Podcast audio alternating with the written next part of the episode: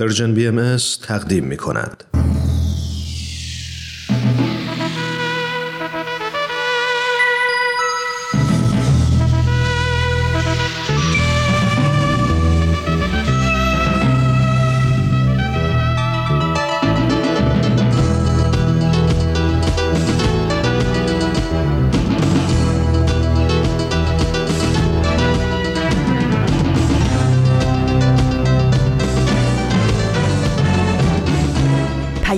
دوست، برنامه‌ای برای تفاهم و پیوند دلها.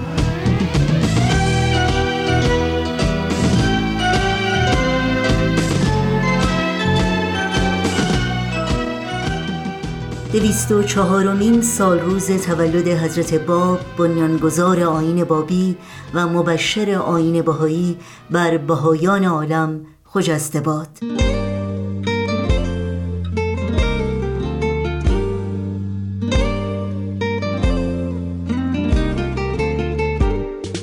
نوشین هستم، همراه با همکارانم در رادیو پیام دوست.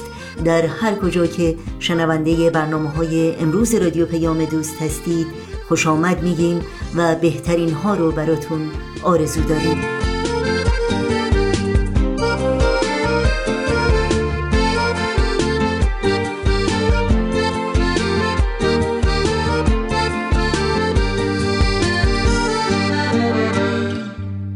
صد بشارت که مسیحا نفس از عرش آمد، آن گل تازه ز گلزار قدم باز آمد. عرشیان هل هل کردند و مبارک گفتند، چون که سلطان رسول با شه خوبان آمد.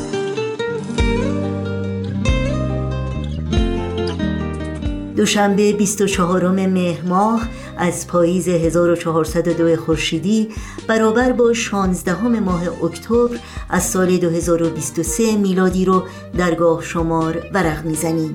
پیام دوست امروز رو با این روزها به یادتو آغاز میکنیم. بعد از اون با ویژه برنامه‌ای به مناسبت سال روز تولد حضرت باب، بنیانگذار آئین بابی و مبشر آئین بهائی، ادامه میدیم و با اکسیر معرفت به پایان میبریم. امیدواریم همراه باشید و برنامه‌های امروز فرصتی باشه برای تأمل و تعمق در حیات و رسالت حضرت باب، بنیانگذار آئین بابی و مبشر آئین بهائی، که چون نوری تابان ظلمت جهل و خرافات رو در هم شکست و نوید آزادی، خردورزی، برابری و انسان دوستی رو در مغان آورد.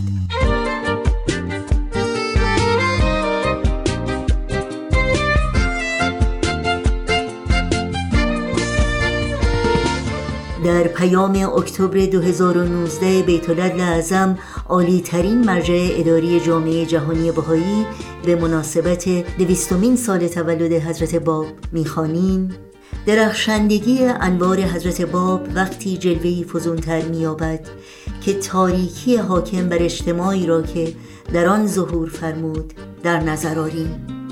ایران قرن نوزدهم از آن دوران باشکوهی که تمدنش رشک جهانیان بود بسیار به دور بود.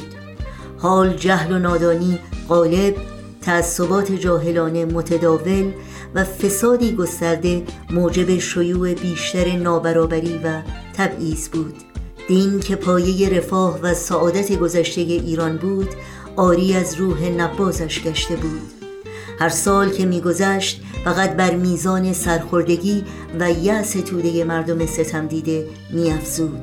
ظلم تام حاکم بود. در چنین زمانی حضرت باب چون رگبار بهار پدیدار شد تا عالم وجود را پاک و منزه نماید.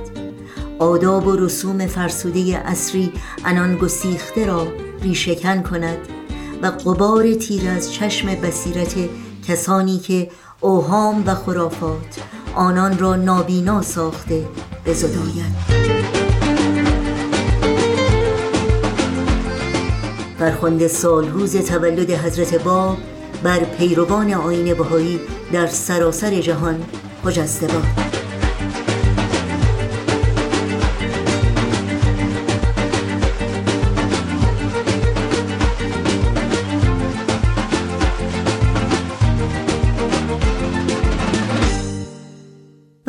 به یمن این روز مبارک، یعنی سال روز تولد حضرت باب، بنیانگذار آئین بابی و مبشر آئین بهائی، با مناجاتی از حضرت عبدالبها یادی می‌کنیم از همه قربانیان جنگ، خشونت و بیرحمی و برای استقرار صلح، آرامش، ایمنی و بهروزی همه مردم جهان عاجزانه دست به دعا برمی‌داریم.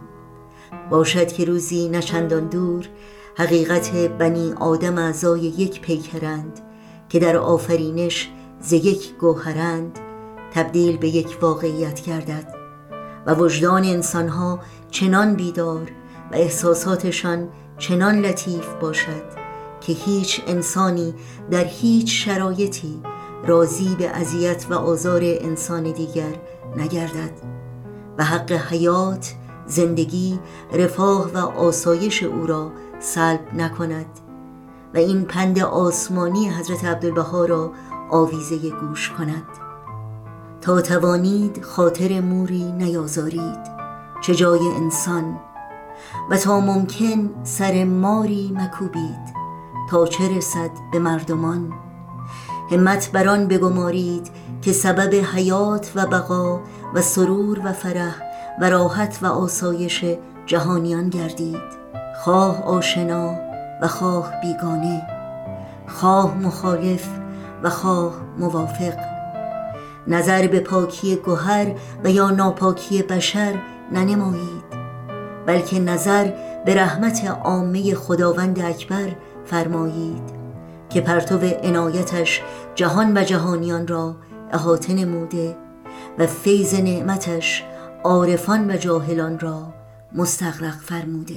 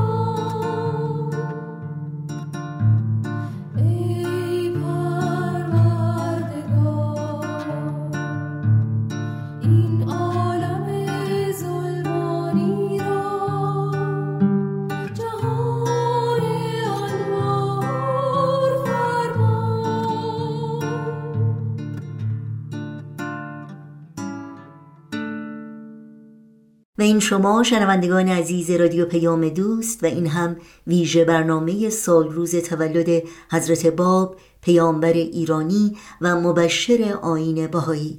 در این بخش با همکارمون ایمان مهاجر همراه خواهیم شد.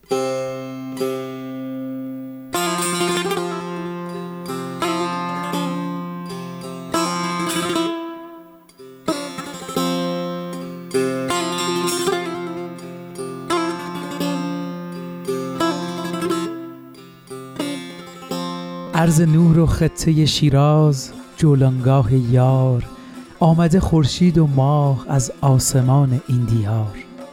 بزم مولودی به پا از کودک و پیر و جوان، لطف یزدانی به روی بندگانش شد عیان.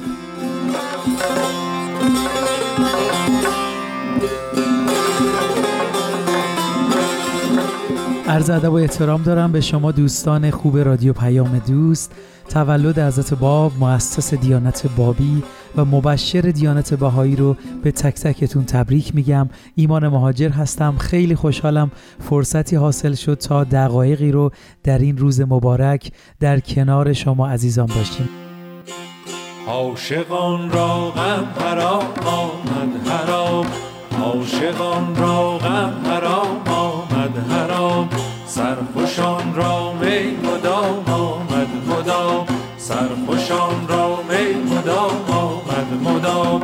آن که هر دم زندگی یابد زعب، از چه اندیشد بنالد از کدام، از چه اندیشد بنالد از کدام.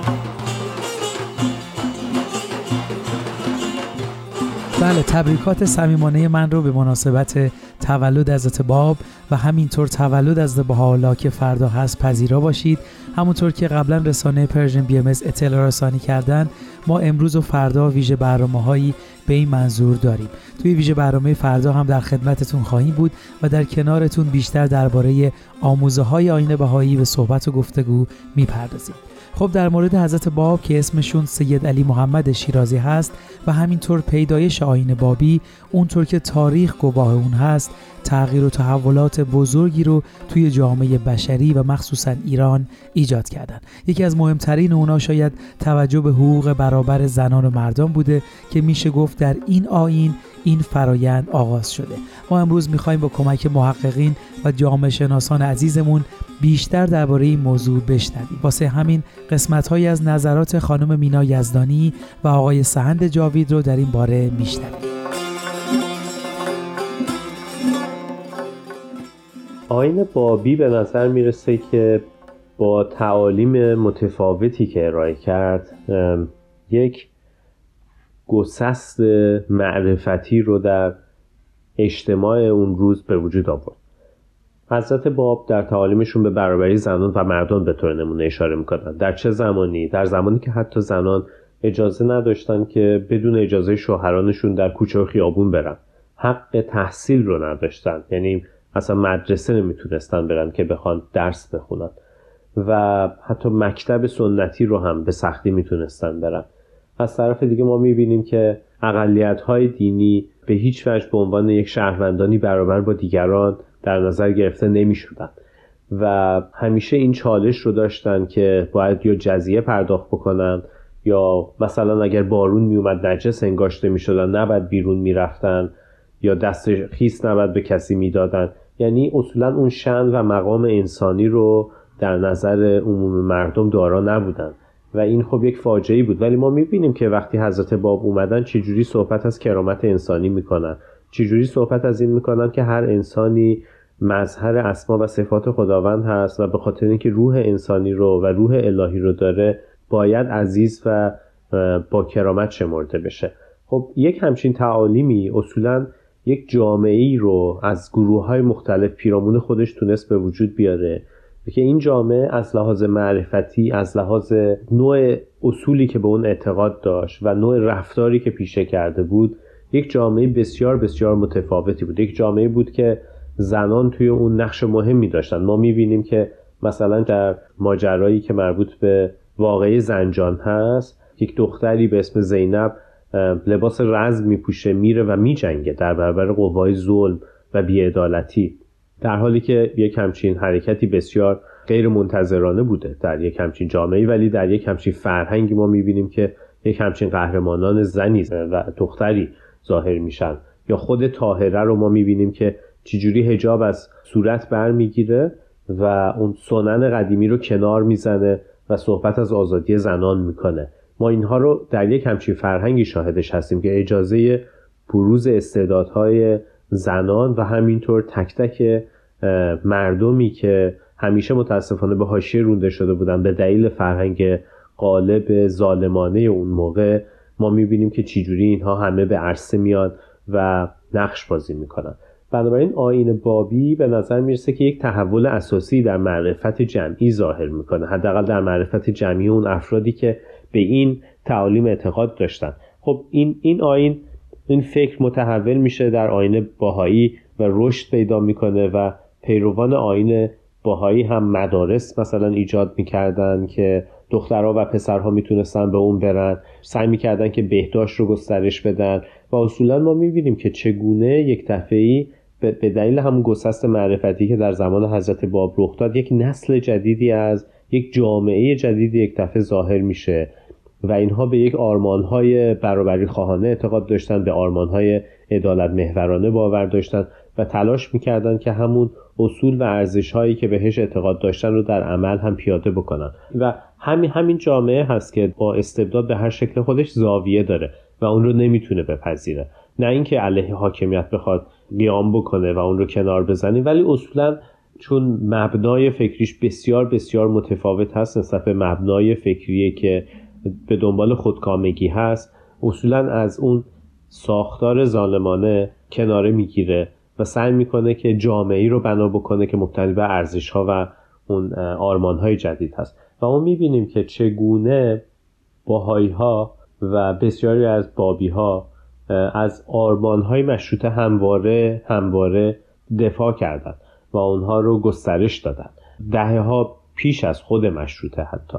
و این خب یک نکته بسیار مهمی هست که ما باید متوجه باشیم که چگونه حضرت باب و آئین بابی و در ادامه اون آئین بهائی تونست یک نظام معرفتی جدیدی رو بنا بکنه که ارزش‌های جدید رو معتقد بودن اون جامعه و بنابراین منجر شد به این تحول اساسی که بهش اشاره شده بود.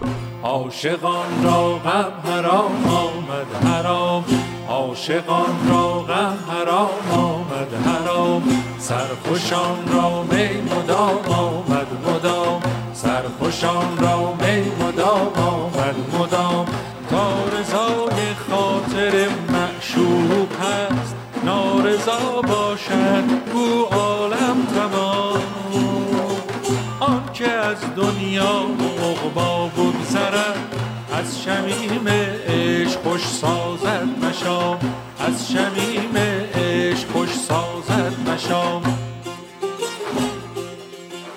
بزرگترین نشانه تحول در وضع زنان در دور بابی انتخاب حضرت طاهره قرةالعین بود به عنوان یکی از اولین گروه هجده نفره مؤمنین به حضرت اعلی یا حضرت باب که ما به اونا حروف حی میگیم. نه فقط تعیین طاهره به عنوان یکی از برگزیدگان که از حروف حی یک تحول عمده، یک واقعه بی سابقه در تاریخ ادیان هست، بلکه نوعی که حضرت باب به ایشون نگاه میکردند حتی در مقایسه با دیگر مؤمنین هم بسیار جالب توجه هست.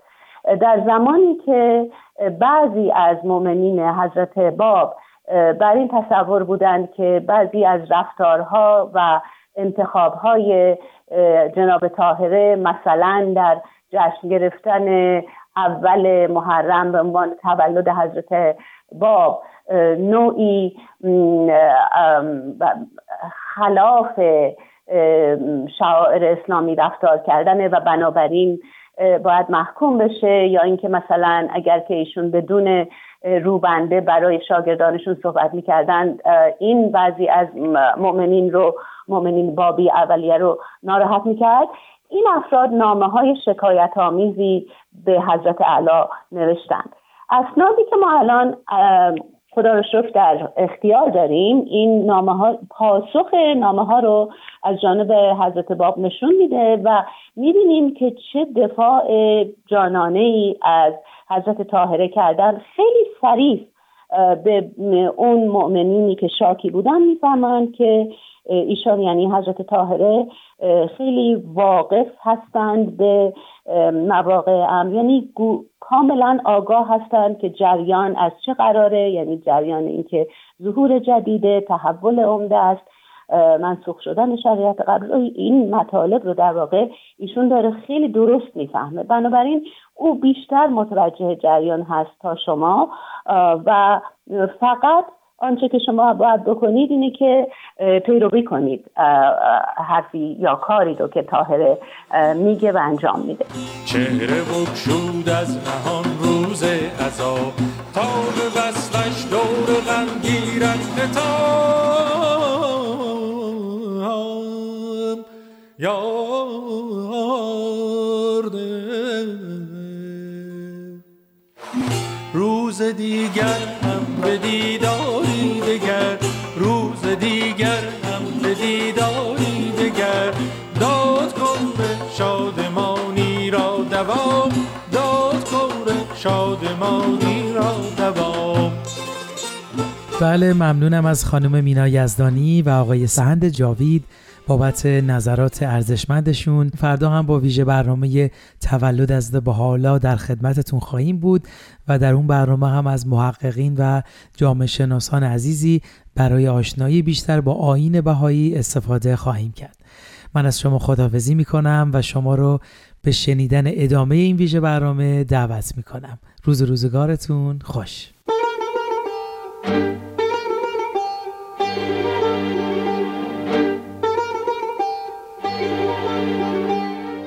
با ویژه برنامه سال روز تولد حضرت باب همراه بودید. شنوندگان عزیز رادیو پیام دوست هستید.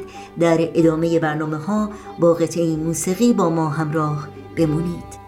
دیارم دیارم تو ای خاک مشکارم، به جز تو نجویم توی نازنین دیارم، نهاله وجودم به خاک دگر نرویم، به گلدان بمیرم که در تو ریشه دارم.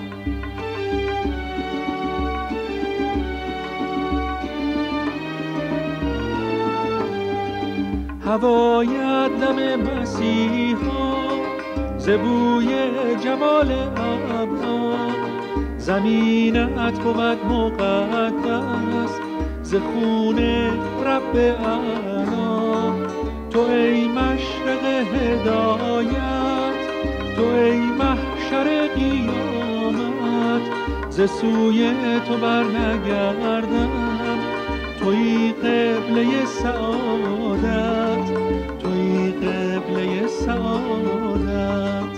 دیارم دیارم تو ای خاک مشکارم، به جز تو نجویم توی نازنین دیارم، نهال وجودم به خاک دگر نرویم، به گلدان بمیرم که در تو ریشه دارم، به گلدان بمیرم که در تو ریشه دارم.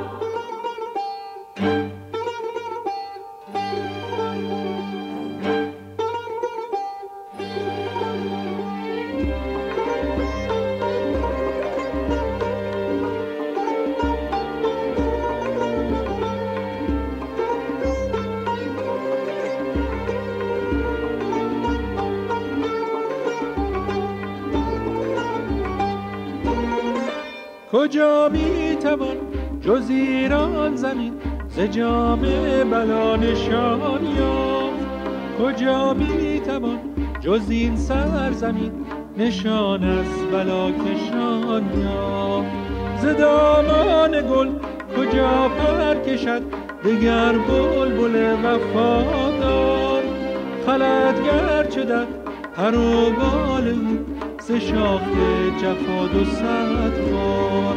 دیارم دیارم تو ای خاک مشکارم، به جز تو نجویم توی نازنین دیارم. در این بخش با برنامه این هفته اکسیر معرفت همراه خواهیم شد که همکارمون سهیل کمالی تهیه و اجرا میکنه.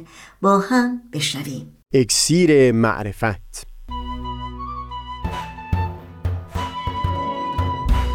مروری بر مضامین کتاب ایغاند.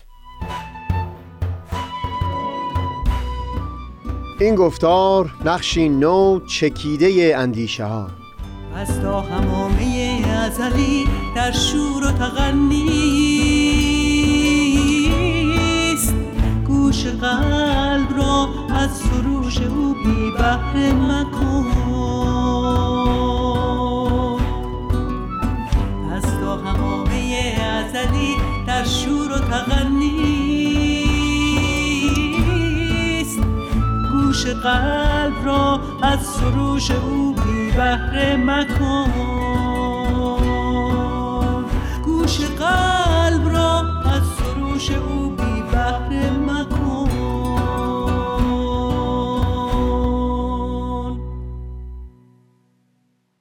دوستان، سهیل کمالی هستم. در دو گفتار گذشته چهار رتبه از مقام‌های پنجگانه رضا رو وارسی کردیم. رضایت فرد از پروردگار، رضایت پروردگار از فرد، رضایت فرد از خلق حضرت پروردگار و چهارم هم رضایت خلق از فرد. در خصوص چهارمی بیان کردیم که مشخصاً مراد این نیست که فرد رفتاری پیشه بکنه که سبب خوش آمد تمامی مردمان باشه.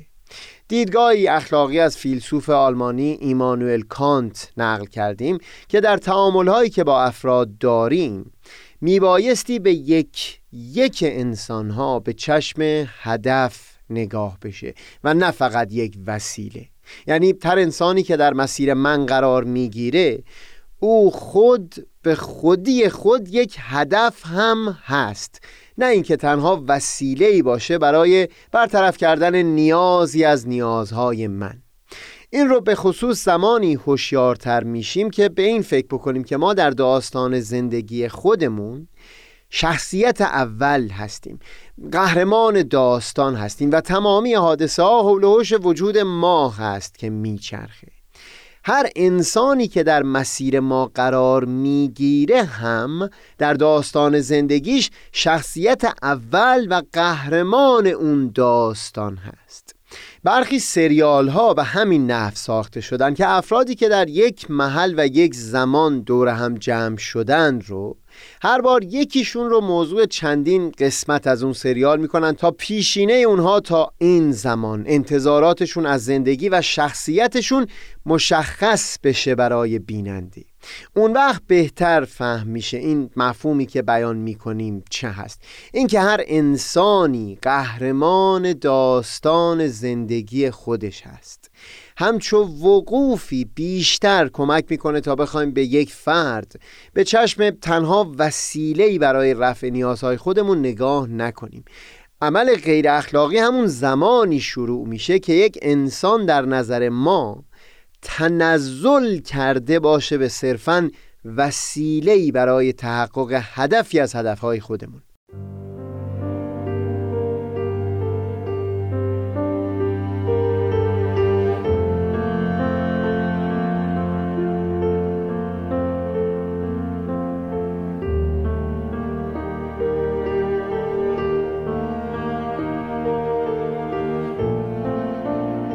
میل داشتم در اینجا بخشی از کلمات مکنونه حضرت بهاءالله رو نقل بکنم که در خصوص همین ارتباط با سایر انسان‌ها بینش بسیار عمیقی در اون گنجانده شده. اما از اونجایی که امروز و فردا سال روز میلاد حضرت باب و حضرت بهاءالله هست، بی ربط ندیدم که یک قدری پیرامون جو دوران نزول این اثر حضرت بهاءالله هم سخنی بگم. بعد از اینکه این فرمان از حکومت ایران صادر شد که حضرت بهاءالله بایستی خاک ایران رو ترک بکنند، ایشون پا در شهر بغداد در قلمرو حکومت عثمانی گذاشتند. با ذلت ذاکری وارد خاک بغداد شدند، اما ده سال بعد با نهایت عزت و با شکوه بسیار خاصی این سرزمین رو ترک گفتند.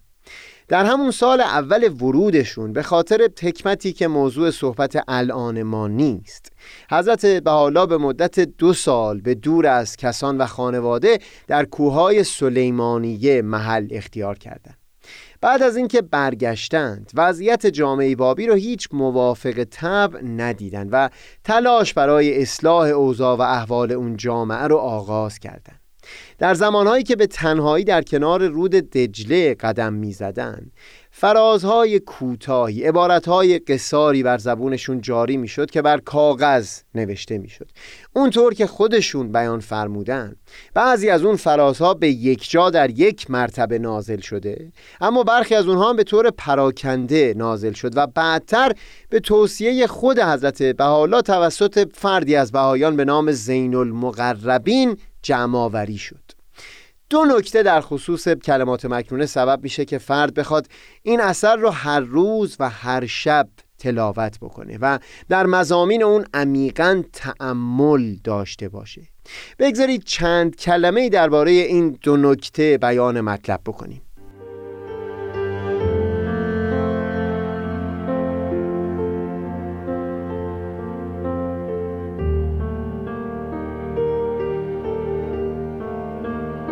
you.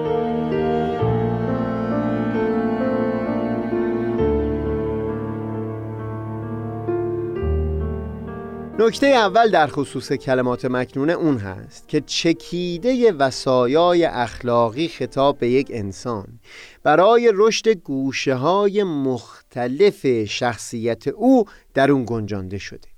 اینه که به حقیقت در این بحث ما که مربوط به رضایت خلق از یک فرد هست، یعنی نحوه ارتباط انسان با انسان، میبایستی به نکته هایی که پیامبر الهی در این دوران در همین اثر به طور خلاصه گنجانده توجه تام و تمامی داشته باشیم. خود حضرت بهاءالله در بیانی درباره همین اثر یعنی کلمات مکنونه بیان میکنند که میبایستی همواره محتوای اون رو امام وجوه یعنی در پیش روی خودشون مجسم داشته باشند. از قبل این مسجون کلمات مکنونه که از مشرق علم ربانیه در این طلیعه فجر رحمانی اشراق نمود بر احبا القا نمایید تا کل به انوار کلمه منور شوند و وصایای الهی را امام وجوه خود نظر نمایند که مباد غافل شوند و محتجب مانند. فرزند شارع آئین بهائی و مبین آثار ایشون حضرت عبدالبها هم با صراحت تمام بیان فرمودند باید کلمات مکنونه فارسی و عربی را لیلا و نهارا قرائت نماییم و تضرع و زاری کنیم تا به موجب این نصایح الهی عمل نماییم. این بینش عمیق رو در اینجا گفتگو نمی کنیم، اما این ادعا در متون ادیان رو میشه لحاظ کرد که مفهوم انسان و انسانیت در طول ادوار گوناگون در حال رشد و تکامل هست و اون چتر بزرگ آسمان یا افقی که این مفهوم در هر دوره رو شفاف میکنه کتاب الهی در هر دوران از عمر بشر هست. اگر این چنین باشه کلمات مکنونه یکی از برجسته ترین و خلاصه ترین آثاری هست که در اون پیامبر الهی در این روزگار تعریف انسان و تصویر اون عالی ترین گوشه ها در وجود یک انسان رو به صورت چکیده گنجاندند.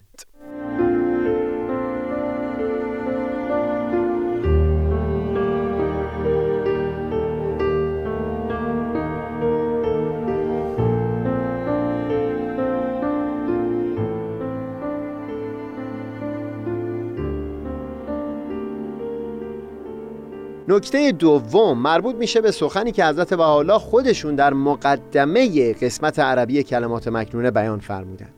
مضمون سخنشون این هست که این فرازها اون چیز هست که در ادوار پیشین بر پیامبران الهی نازل شده بود، ما اساره اونها رو گرفتیم، بر اونها لباس اختصار پوشاندیم و بر مردمان عرضه کردیم تا اون استعدادها که در وجودشون به امانت گذاشته شده رو به فعلیت برسونن، محقق بکنن.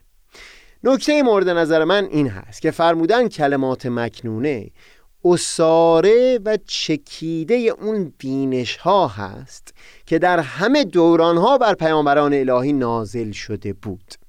به یاد داشته باشید که ما به خصوص در گفتار چهارم از همین سلسله گفتارهای اکسیر معرفت درباره تعامل و در واقع دیالوگ بین کلام الهی از یک سو و اندیشه و اراده بشری از سوی دیگه بیان مطلب کردیم.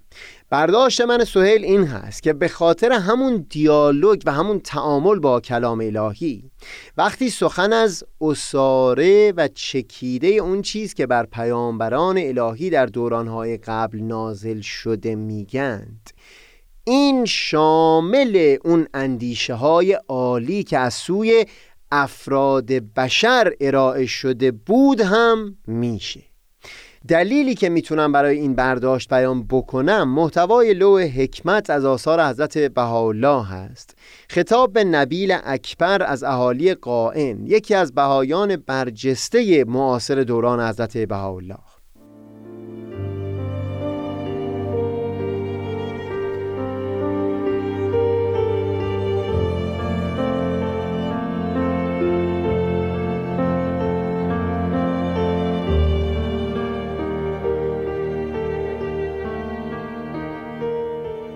نبیل اکبر قائنی هم اجازه اجتهاد از شیخ مرتزا انساری داشت و هم از شاگردهای برجسته فیلسوف دوران قاجار ملاحادی سبزواری به حساب می اومد.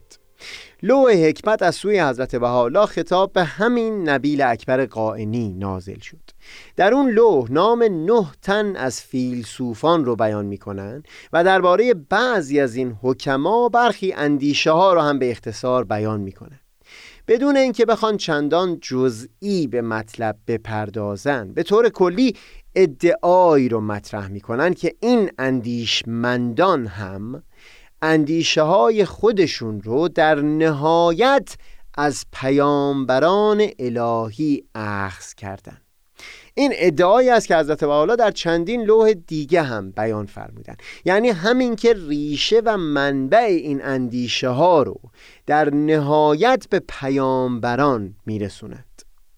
وقتی این چنین هست که ریشه این اندیشه های عالی رو هم به پیامبران رسوندند، پس میشه پذیرفت که بر اساس اون مقدمه کلمات مکنونه عالی ترین اندیشه هایی که از سوی صاحبان اندیشه در همه ادوار گذشته ارائه شده بود، همونها رو هم اصارشون رو در فرازهای کلمات مکنونه چکانده باشند. در این صورت یکی از راه های بهتر فهم کردن فرازهای کلمات مکنونه توجه به آراء اندیشمندان، به خصوص اون شماری هست که بسیار مورد عنایت حضرت بهاءالله قرار گرفتند. مشخصاً ارسطو و افلاطون و سقراط در صدر این شمار قرار میگیرند. اون فرازی از کلمات مکنونه که به خصوص مورد نظر من هست، بیش از همه ارتباط مستقیمی پیدا میکنه با بینشی که ارسطو به دست داده بود در خصوص دوستی واقعی.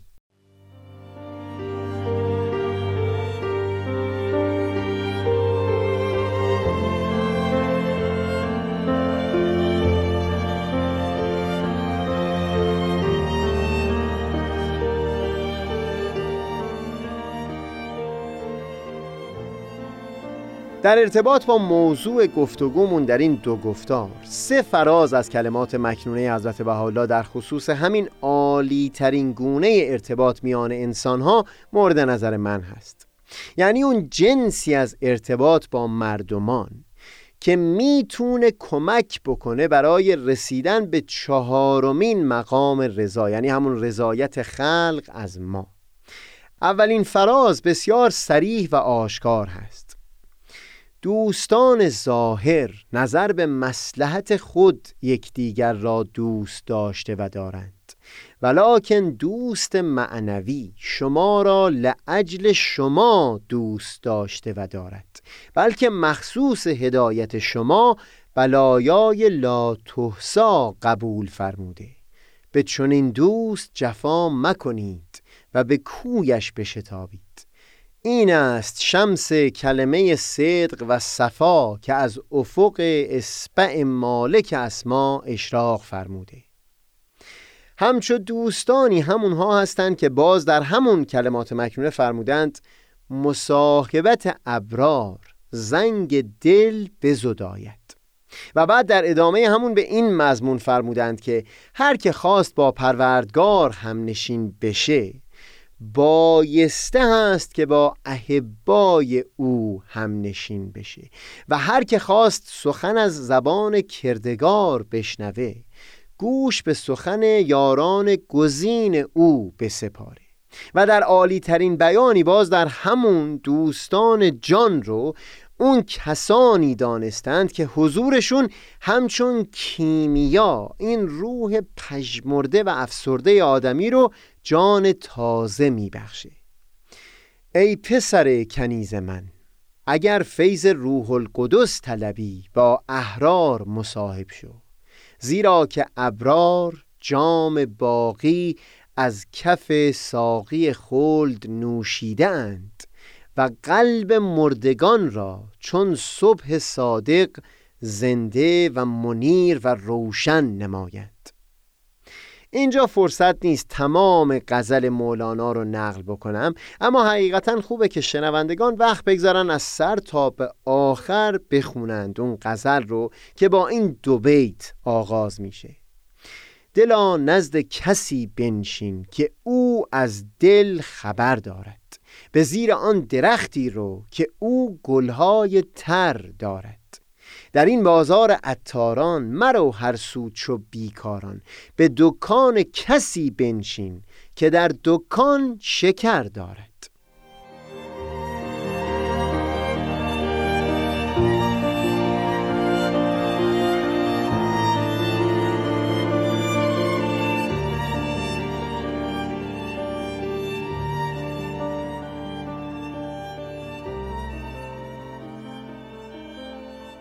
از جمله فیلسوفانی که حضرت بهاءالله لوح حکمت از اون نام بردند ارسطو هست.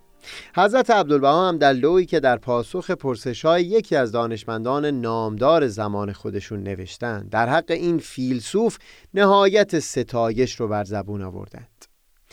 اما فلاسفه الهیون نظیر سقراط و افلاطون و ارسطو فی الحقیقه شایان احترام و مستحق نهایت ستایشند، زیرا خدمات فائقه به عالم انسانی نمودند. ارسطو در آراء خودش خلاصه معنی زندگی رو در این عالم در دوستی جلوه‌گر می‌دید. یعنی در نظر او اگر دوستی نبود زندگی معنای خودش رو از دست می‌داد. در خصوص دوستی بیان مخصوصی داشت. میگفت دوستی‌ها بر سه دستند.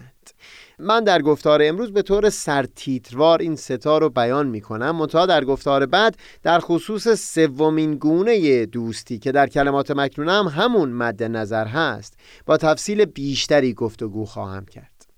اول دوستی هایی هستند که هدف دو طرف در اونها سود و منفعت متقابل هست. دوم دوستی هایی که هدف در اونها تفریح و لذت و خوشی با هم و یا به تعبیر انگلیسی داشتن فان هست. و سوم اون عالی ترین نمونه دوستی هست که در اون هدف اون دیگری هست و نیکوتر کردن احوال اون دیگری. بگذارید هر سه اینها رو در گفتار بعدی گفتگویی بکنیم. منم آفتاب بینش و دریای دانش، منم آفتاب بینش و دریای دانش،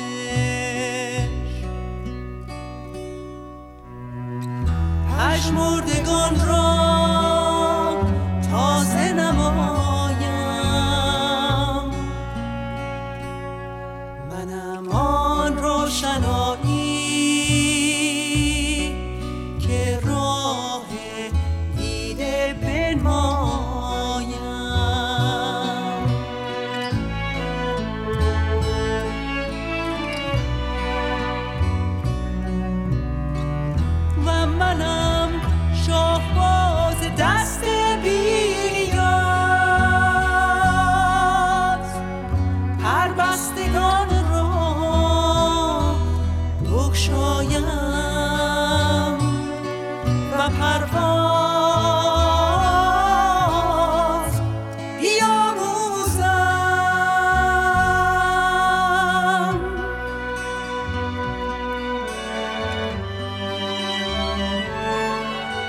شنوندگان عزیز، برنامه‌های این دوشنبه رادیو پیام دوست در همین جا به پایان میرسه.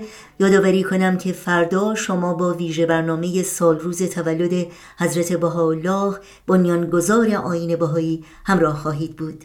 بار دیگر خجسته سالروز تولد حضرت باب و فرخنده سالروز تولد حضرت بهاءالله، این دو پیامبر ایرانی و دو عید بزرگ در تقویم آئین بهائی رو به یکایک شما صمیمانه تبریک میگیم و همگی شما رو به خدا میسپاریم.